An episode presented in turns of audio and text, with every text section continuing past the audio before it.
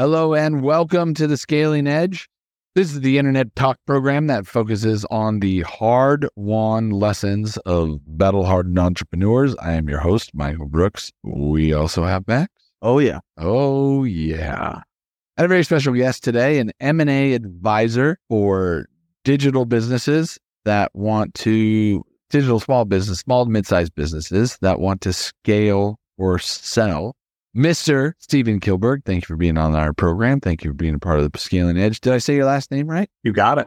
Michael, thank you very much for the warm introduction. And uh, I look forward to our chat today. And I hope to share some information that your guests find valuable. That's really the point of this conversation. Well, that's what we're looking for. One or two things that is somewhere in your experience that you can transfer knowledge, and then we'll see where it goes from there. But uh, ultimately, somebody's got to somebody's got to pick up what you're putting down. So let's talk about what you're putting down.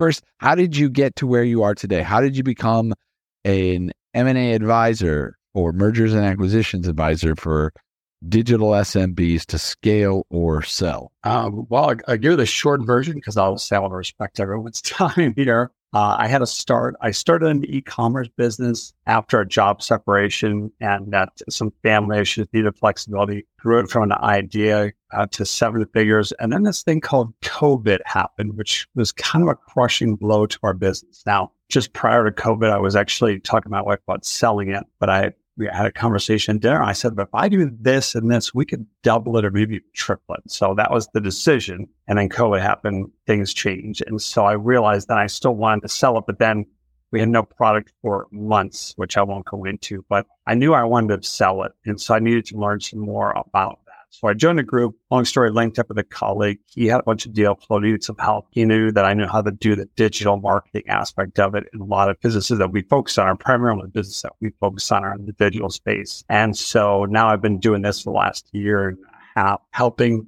businesses from all over the world. So e-commerce, SaaS, apps, publisher, like affiliate websites or blogs or just content websites. And we're taking them across the line because those business owners have grown those assets. And now they've chosen to sell for a variety of reasons. And that's how I got involved. And it's, it's utterly fascinating because we have clients from all over the world. Well, that's exciting. Yeah, I saw on your LinkedIn that you were a uh, you were a two commas club with the uh, ClickFunnels. Was it a ClickFunnels business that you were running? That you were that's correct. Yes. So I had e-commerce business, and that's one of the key components to our success with ClickFunnels, with the, the whole process of sales funnel system. We made a purchase on the front end, and then we upsold them, and we're just arbitraging paid traffic into our funnels. And when I started that, the thought of spending $20 a day freaks me out. But then once we got going and I learned how the, all this works, we were spending a couple thousand dollars a day. And then we had to manage all the inventory. And that's just another whole thing that you don't, don't realize. You learn as you go. But that was what kind of led to a big blow with our business because we ran out of product. Our supplier was closed during COVID and we're a smaller, uh, you know, business. We weren't ordering tens of thousands. So anyway, that, that's a long story, but that's kind of what Did you end up selling that e-commerce company? No. So that again took a crushing blow, but now because I've learned the M&A side, I've learned so much more. So we're in the process of rebuilding that so we can sell it. Now I know exactly what to do. Not that I didn't before, but I've, I've clearly learned.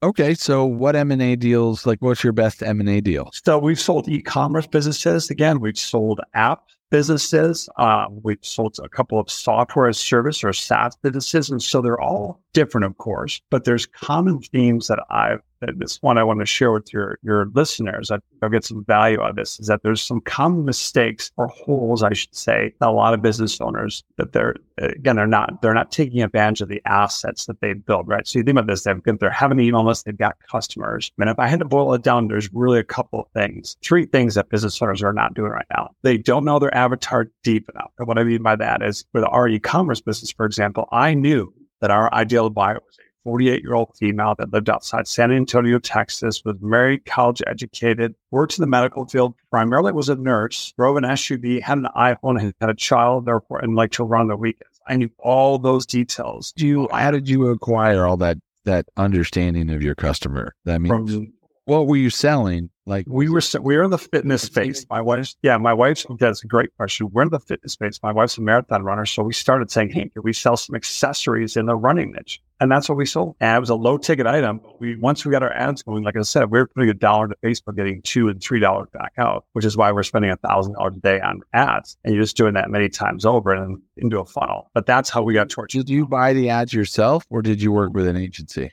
I did it all myself. Then I hired some agencies along the way as I was trying to scale and then realized they're not doing anything better than I'm doing. So why am I paying them? But then I would take it back. But then there's times I had to manage my time. So I did work with a few of them along the way. But yeah, so I, I know I know how to do all this. Okay, so back to your M and A deal. You, Yes. you were gonna you were saying the things that people have to Correct. Yeah. the stuff they do have to make. So they don't know their avatar deep enough. And why that's important is that one allow them to then talk to their prospective customers through ads or through social media content in the right form to understand their pain points, understand who they are at a very, very deep level, which then relates into their building an email list for their business list of either prospective customers or customers, and then they're not building a deep enough relationship with that list. So think about this: they're building an asset of an email list or SMS list is now growing as well. And they, I cannot tell you how many business owners I talk to have list size of 10,000, 20,000, 50,000, 120,000, and they don't email their list. They, they'll, or they'll email it just occasionally a couple times a month, maybe a couple times a quarter. And it's money that's sitting right in front of them. And they're choosing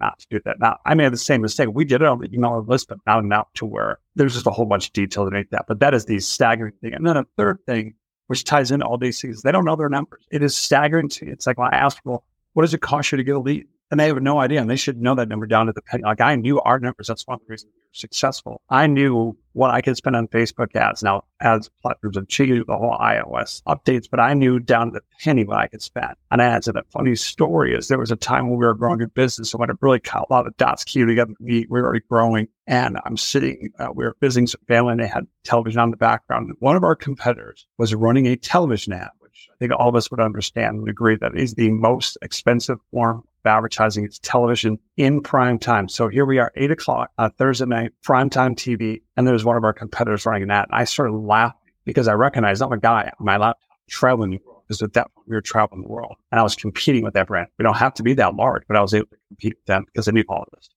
So the the two most important aspects that you've touched on is one, know your customer profile in great detail. and the other is know your numbers in great detail. Know how much it costs you to acquire a customer, know your lifetime value, know what your profit per email is. I agree with all of that. But let's get back to the former, uh, knowing your customer.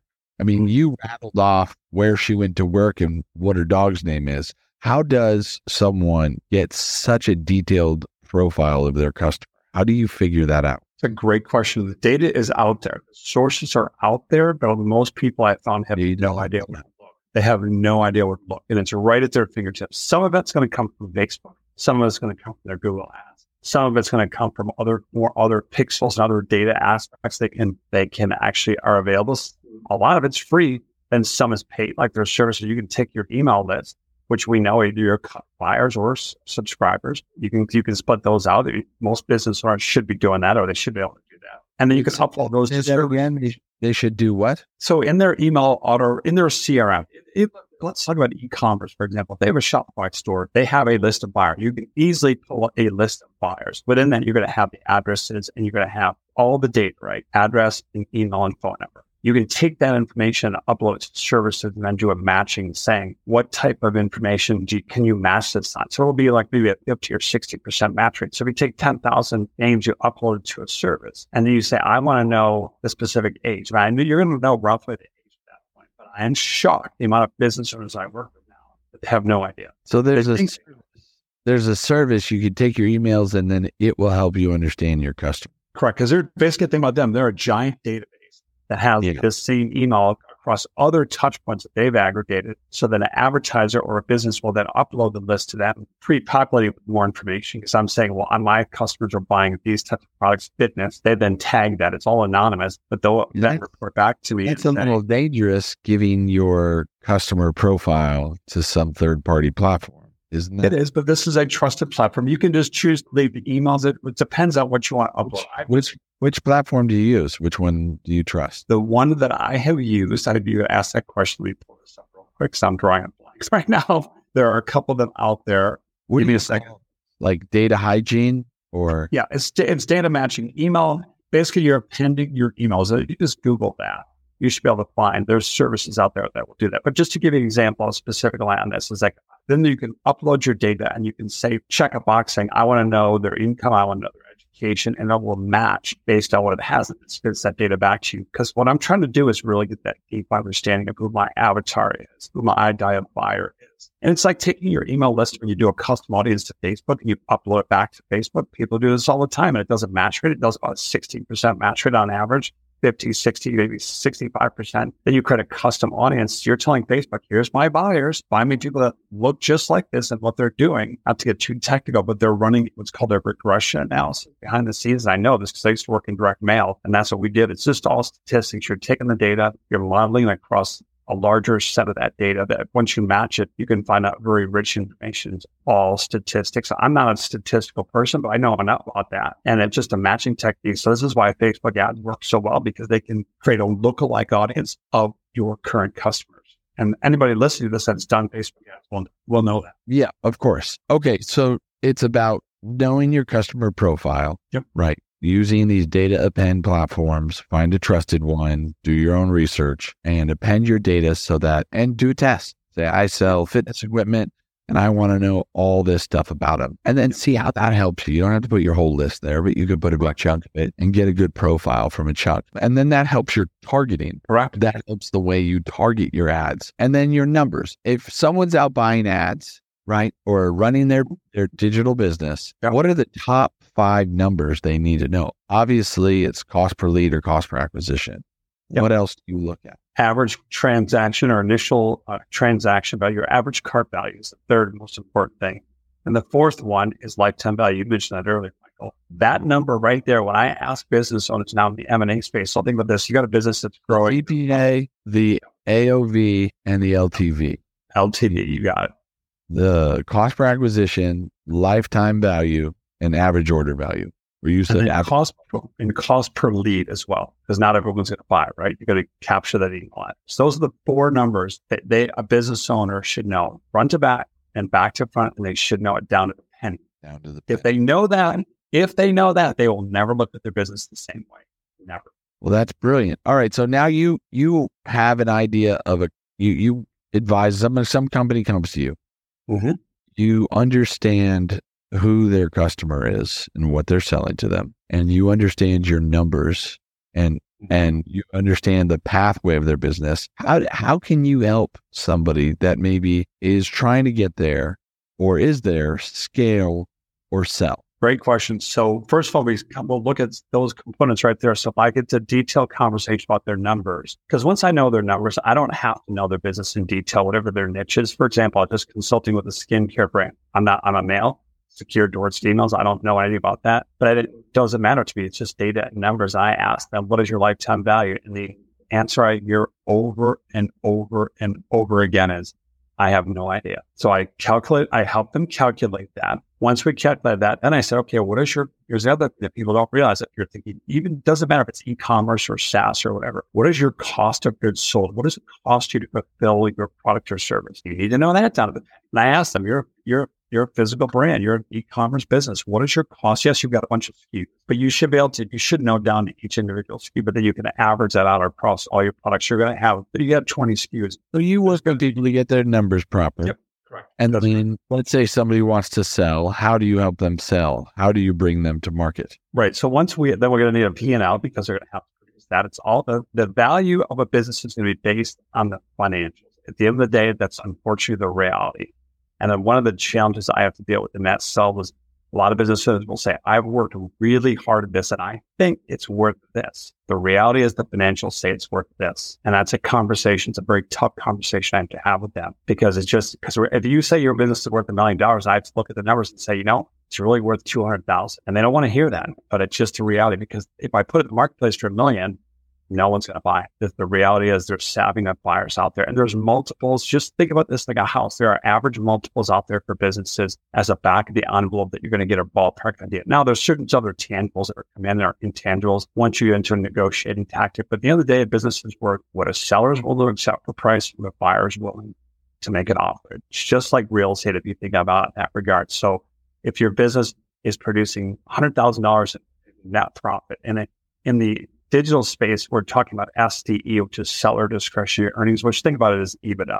but these are not public companies. These are small private entities, which are listed and you're selling an asset because they're smaller in size. So if you have $100,000, and I'm going to give you an example here from an e-commerce perspective, a back of the envelope in this short conversation, you could say three to three and a half multiples. So that business could be sold for 300,000 to $350,000. It might be worth. That's important. So you, if you have a run of the mill Shopify ClickFunnels site and you've got some products and it profits a hundred thousand a year after all your expenses are out, yeah. After all your expenses are out, profits that might be worth three hundred, three hundred fifty thousand dollars approximately. Yeah. Now, if it's a SaaS business where there's reoccurring revenue coming in every month, that's more valuable. That's going to be worth five to five and a half. So take that same number. If it's a SaaS business producing hundred thousand dollars in profit, it's worth a half a million to five hundred thousand. And but again, now this ties back to the other stuff. Know your numbers. If you know those numbers, you know, for example, my lifetime value is two hundred twenty-five dollars. And my cost to acquire customers fifty dollars. How much would you spend to acquire customers? I would spend as much money until that math stops working to lead to my profit and my P and L to say how valuable do I want to sell. So if I want to sell business for a million dollars, you can just re-engineer everything backwards once I know my number. Okay, so you're an M and A Right. I think you know in M&A, the golden rule is you're as good as your last deal. So what were the numbers of your last deal? What was the last sell? The actual sale, we've got a couple we're, clo- we're supposed to close on right now. We're talking a business for $1.8 million. Same, it doesn't matter the business, but it's all the same. Whatever the financials. E-commerce or SaaS? It's actually an agency. We'll sell agencies as well. That's something I forgot to conclude or mention. So, so did, ad agency. digital ad agency. And so that's probably going to get worth what, three? Uh, yeah, yeah, three and a half. This one's a little bit unique. You could actually, in the agency world, you could actually look at between three and five. It depends on how the model is set, but let's say three for this conversation. So three and a half. I think it's about three and a half for this one. Depending so on the diversity of client base and how they bill and their whole structure. You're looking yeah, at correct. three and a half times earnings. So let's say three. You said three and a half. Okay. Three and a half. That's that's damn. Three and a half times earnings. So if they're making a million dollars a year, you're selling them for three and a half million dollars. Yeah, they're actually a little. Their net profit is a little bit under a million. We could get over two million for it, but the owner has decided to, you know, take it a little bit lower because he wants to think about this. If a, a buyer comes in and says, "Well, this is really worth 2.2, 2.4," they're willing to sell it for one point just below a million, and I make them an offer and they accept it, and we got a deal. And we're just literally about to close on that. And that's wonderful. So, and then sometimes that's how it happens. People just want out. They do what exactly. Steve, why don't you tell us where people can find you? Because I have a feeling somebody's out there going, I want to sell my thing that has been taking my life and my time and my attention and I don't know my numbers and I need Steve's help. How do they find you? How do they get a hold of you? How does somebody work with you or ask or, or seek to work with you if they think there's a value there? Yeah, no, great question. Thanks, Michael. Uh, they can go to skrpmedia.com slash scaling. I use that for you guys having the Scaling Edge podcast to make it easy. I just put scaling. So SKRP Media, S, I'll, I'll put, I'll send the link to you guys skrpmedia.com forward slash scaling. And that will take them to a form to answer questions and then I can set up a free call with them. And a lot of times that free 30 minute call will just give them some rough ideas, just a fresh set of eyes to look at their business. And if they want to chat further, we can do that. But every time I always promise I can guarantee the one thing we're both going to learn something in that conversation. That will not waste their time. Well, that's that's amazing. Max, we're going to throw that URL in the show notes. Yep. Steve, we appreciate you being a part of our program today. Thank you for being on the Scaling Edge and sharing your insight, of which I think it is valuable. Remember the two things, right? Know your customer, know the profile of the person buying your product or service, and know your numbers, the top four. The top yep. four are cost per lead, cost per customer, average order value or average cart value, and lifetime value. How much do you make with that customer for life? Okay. Steve, thank you for being part of our program. Thank you for being on the Scaling Edge. We appreciate it. We will see you soon. Cheers.